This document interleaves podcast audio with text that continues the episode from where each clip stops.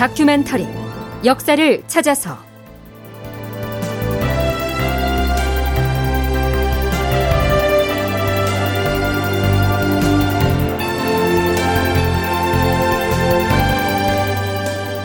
제 1030편 제주 농민은 감귤나무를 불태우고. 극본 이상락 연출 조정현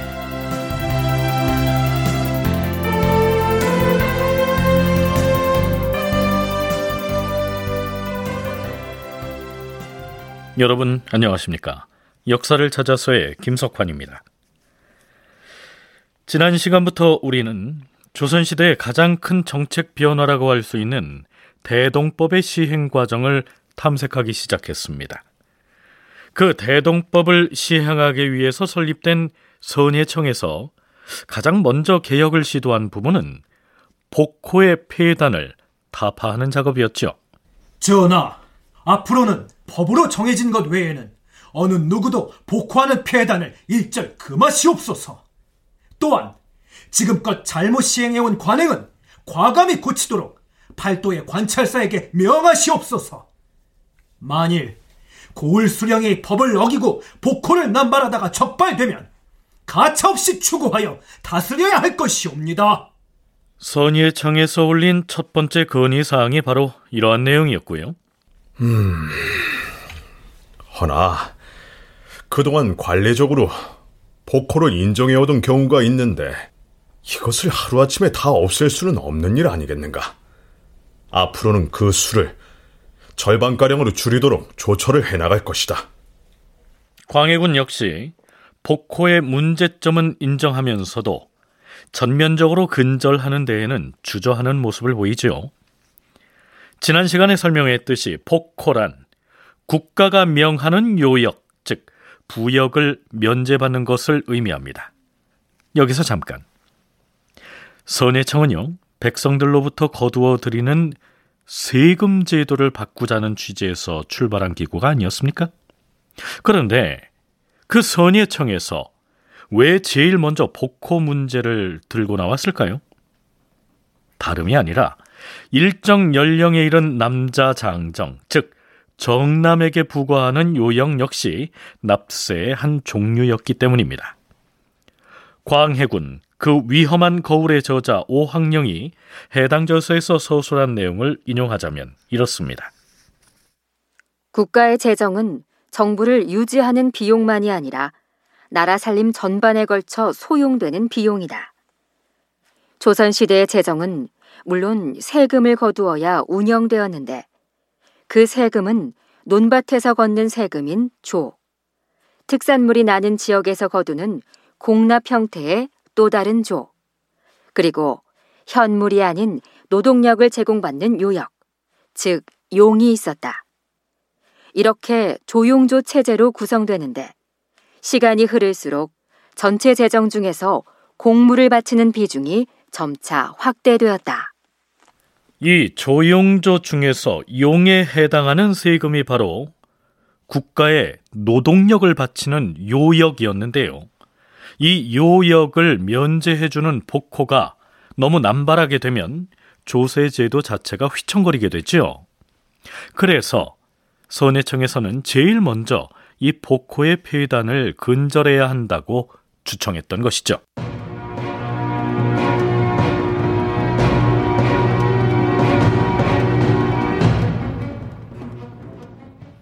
선예청에서 국왕인 광해군에게 복호에 대한 근절을 요청한 데 이어서 두 번째로 올린 추청은 방납의 폐단을 조사하기 위한 어사를 파견하라는 것이었습니다.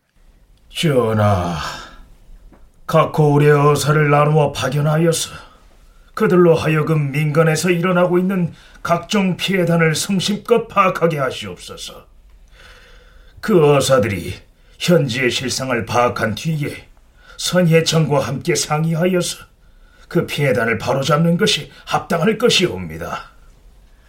방납으로 인해서 백성들이 어떤 피해를 입고 있는지 그 실상을 파악하기 위해서는 각 고을의 어사를 파견해서 조사하게 해야 한다. 이런 얘긴데요. 광해군으로서도 이미 선예청을 두어서 대동법을 시행하도록 허락을 했으니 그 실태를 조사해야 한다는 선희청의 주장에 반대할 명분은 없었겠죠. 어사 파견은 일반 관원을 파견하는 것과는 다르지 않은가? 그러니 선해청에서 어사에게 직접 임무를 부여하지는 말라. 선해청에서 어사에게 요구할 사항이 있으면 과인에게 먼저 은밀하게 구하도록 하라. 그리하면 과인이 납세로 인한 백성들의 고통을 파악하는 내용을 적어서 어사에게 정교하게 놓라.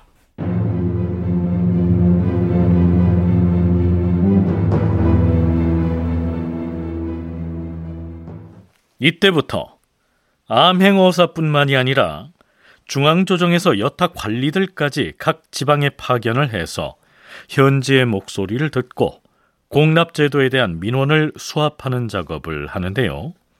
그 모두를 소개할 수는 없고요. 멀리 떨어진 제주도의 실태를 살펴보죠. 요즘 선해청이 매우 분주하던데요. 아, 쉽지 않을 텐데요. 경기 지역만 시행한다 안 했던가요? 그렇더라도 실태 조사는 전국 팔도를 다 해야지요. 지속적으로 시행하긴 어렵겠죠. 글쎄요. 상전하납시오.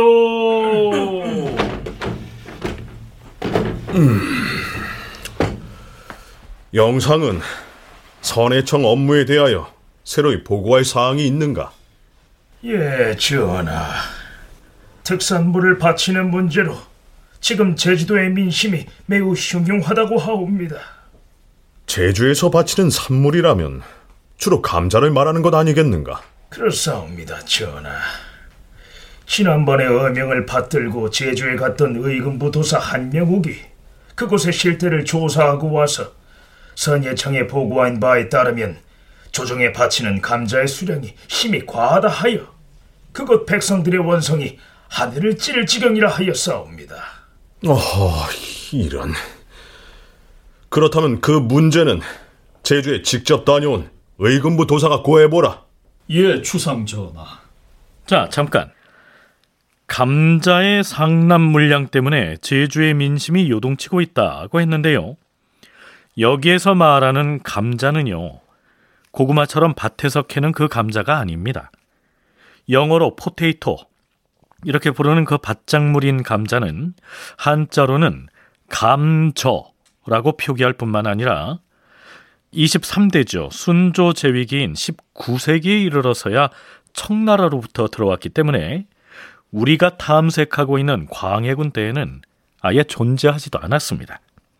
지금 문제가 되고 있는 이 감자의 감은요, 나무 목변에 달 감자를 합한 글자입니다.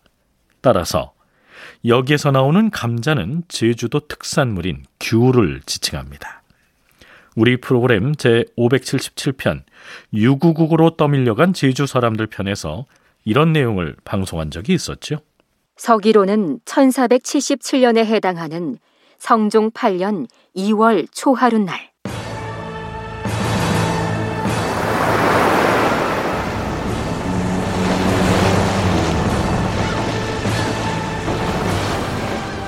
한양에 진상할 감자를 싣고서 제주에서 진상품 운반선이 출발하였다. 배에 탄 사람들은 모두 제주 사람으로서 그 인원은 8명이었다. 그런데 이 배가 추자도 인근에 이르렀을 때 기상이 급변하였다.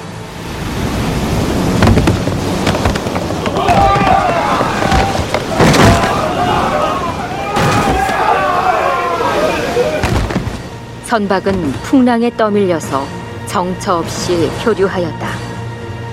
열 나흘째에 이르렀을 때 멀리 육지가 보였고 한참 뒤에 근처를 지나던 부척의 어선에게 발견되어서 가까스로 구조되었다. 그들이 표류 끝에 도착한 곳은 유구구, 즉 오늘날의 오키나와였다. 결국 그 진상품 운반선은 제주 포구를 출항한 때로부터 2년 2개월이 지난 성종 10년 4월에야 유구국의 사신들과 함께 본국으로 송환이 됩니다. 물론 이때 제주에서 한양으로 싣고 가려던 감자는 제주 특산물인 감귤이었습니다. 자, 이런 곡절이 있었던 터라 제주도의 백성들은 물론이고요. 현지 수령들에겐 철마다 감자, 즉 귤을 조정에 상납하는 문제가 여간한 골칫거리가 아니었지요.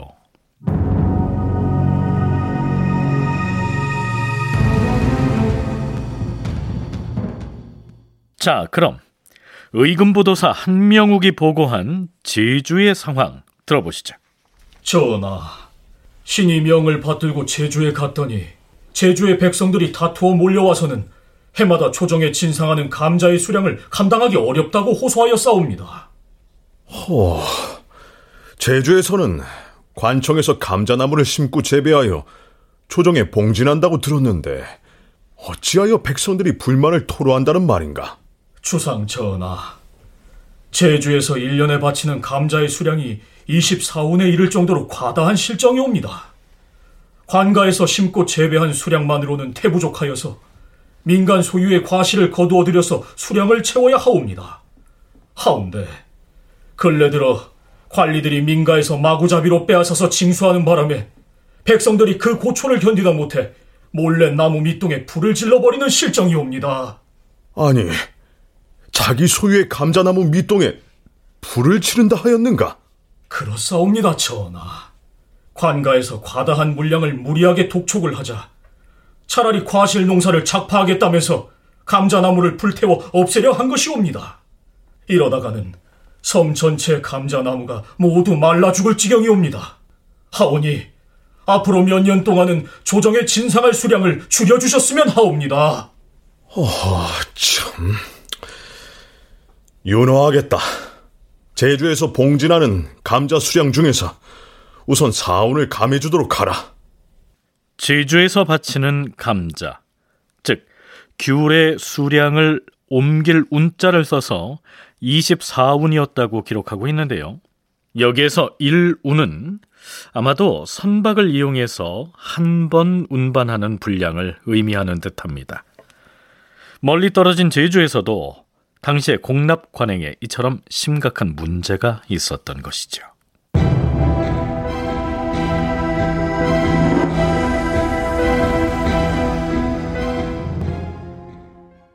네, 앞에서는 제주도의 귤 공납에 관한 문제점을 소개했었는데요. 선예청이 조사한 바에 따르면 불공평한 공납과 중간에 방납인이 끼어서 농간을 부리는 바람에 이로 인한 폐해가 전국적으로 나타나고 있었습니다. 그래서 선예청에서는 대동법을 광해군 원년에 해당하는 서기 1609년 봄부터 일단 기전부터 시범적으로 실시하기로 합니다. 앞에서 말씀드렸듯이 기전은 경기도를 일컫습니다. 자, 그런데요. 실록에는 이때 경기도에서 실시한 대동법의 상세한 사목이 나타나 있지 않습니다. 사목은 선예법, 즉 대동법의 시행 규칙을 말하지요. 따라서 광해군 때 말고 그 이후에 시행된 대동법의 사목을 참고할 수밖에 없는데요. 먼저 총신대 송웅석 교수의 얘기 들어보시죠. 효종 2년에 충청도에 실시가 되고요. 어, 그리고 1658년 그로부터 효종 어, 한 8년 정도 되는 요 시기에 이제 전라도에서도 이제 시행이 되고 있는데 요때 시행이 되는 충청도 사목들이 이제 남아 있어요. 그래서 이 내용들을 가지고 대략적으로 대동 사목이 갖고 있는 내용들의 이제 구체적인 모습들을 살펴보면 이 대동법 시행을 주관하고 있는 조직과 관련된 규정들이 있고 또 하나는 대동미라고 불려지는 것을 얼마만큼 부과하고 어떻게 징수할 것인가 관련된 내용들 그리고 또 한 그 내용은 어, 이 대동법을 통해서 거둬들인 이 대동미를 중앙에 바치는 것과 지방에 남겨두는 것, 상남미와 유치미와 관련된 규정들을 정리하고 있는 것이 이게 이제 대동 사목의 기본적인 내용이라고 할 수 있습니다. 대동법 3목의 골격이 이러한 요소들로 갖추어져 있었다는 얘기입니다. 고려대 한국사연구소 장정수 연구교수는 대동법, 즉 선예법의 3목 내용을 좀 더 구체적으로 설명하죠. 좀 안타깝게도 어, 요 시기에 경기 선해법과 관련된 3목이 남아있질 않아요. 그러니까 대동법 관련한 사목들은 현재 굉장히 방대한 분량으로 남아 있는데 이 광해군대 시행된 경기선해법에 사목은 남아있지 않습니다. 다만 내용을 좀 유추해 보자면 어, 수전, 한전, 그러니까 논과 밭을 막론하고 결당 쌀 16두를 부과하는 이것을 이제 춘, 추, 양 등으로 분납한다. 두 번 하는 거죠. 그 다음에 이 16도 가운데 이두를 지역, 해당 지역의 유치분으로 남기는 거예요. 14두는 상납분이라 그래서 조정으로 올려보내고 나머지 2두는 두 말은 그 지역에서 경상비용으로 사용하는 거죠. 예, 관청에서. 자, 그러니까 이런저런 특산물을 구해서 바치는 대신 쌀 한 가지로만 토지세를 납부하되 봄, 가을로 나누어서 토지 한 결에 쌀 16말을 바친다.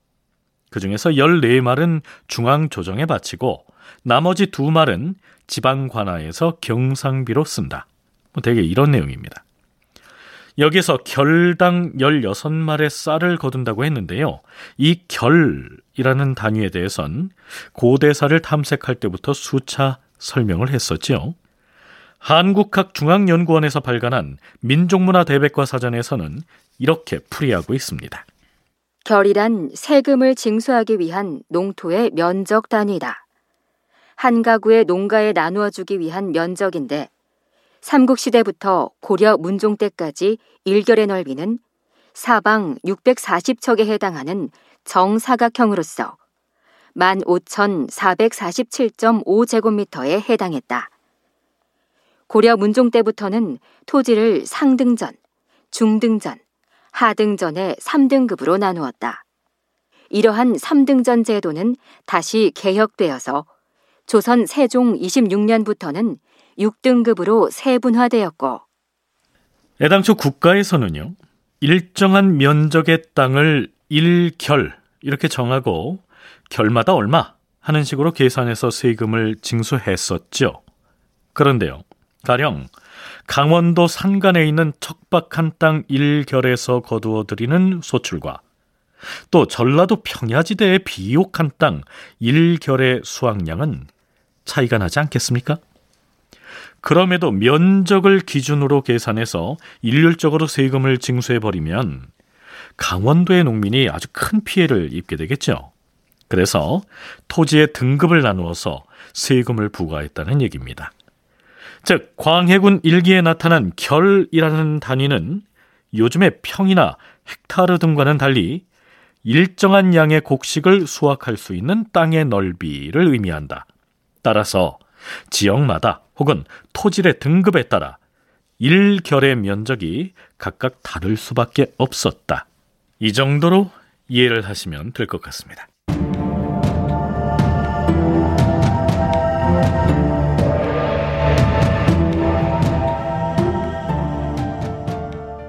자, 그렇다면 우선 경기 지역부터 시범 실시하기로 한 대동법은 제대로 시행이 됐을까요? 전하, 신 승지 유공량이 아뢰옵니다. 일찍이 선해청에서는 나라에 세금을 바칠 때 쌀로 통일해서 방납을 하기로 정하여 싸웁니다. 하운데 시행을 해보니 장미의 일이 불편한 점이 많아서 이것을 영구히 시행하기는 어려울 듯 하옵니다. 과인의 생각 또한 그러하다. 이 법을 과연 제대로 시행할 수 있을 것인지. 하, 과인도 두려운 생각이 든다. 자, 왜 이렇게 주춤거리는 것일까요? 다큐멘터리 역사를 찾아서 다음 시간에 계속하겠습니다.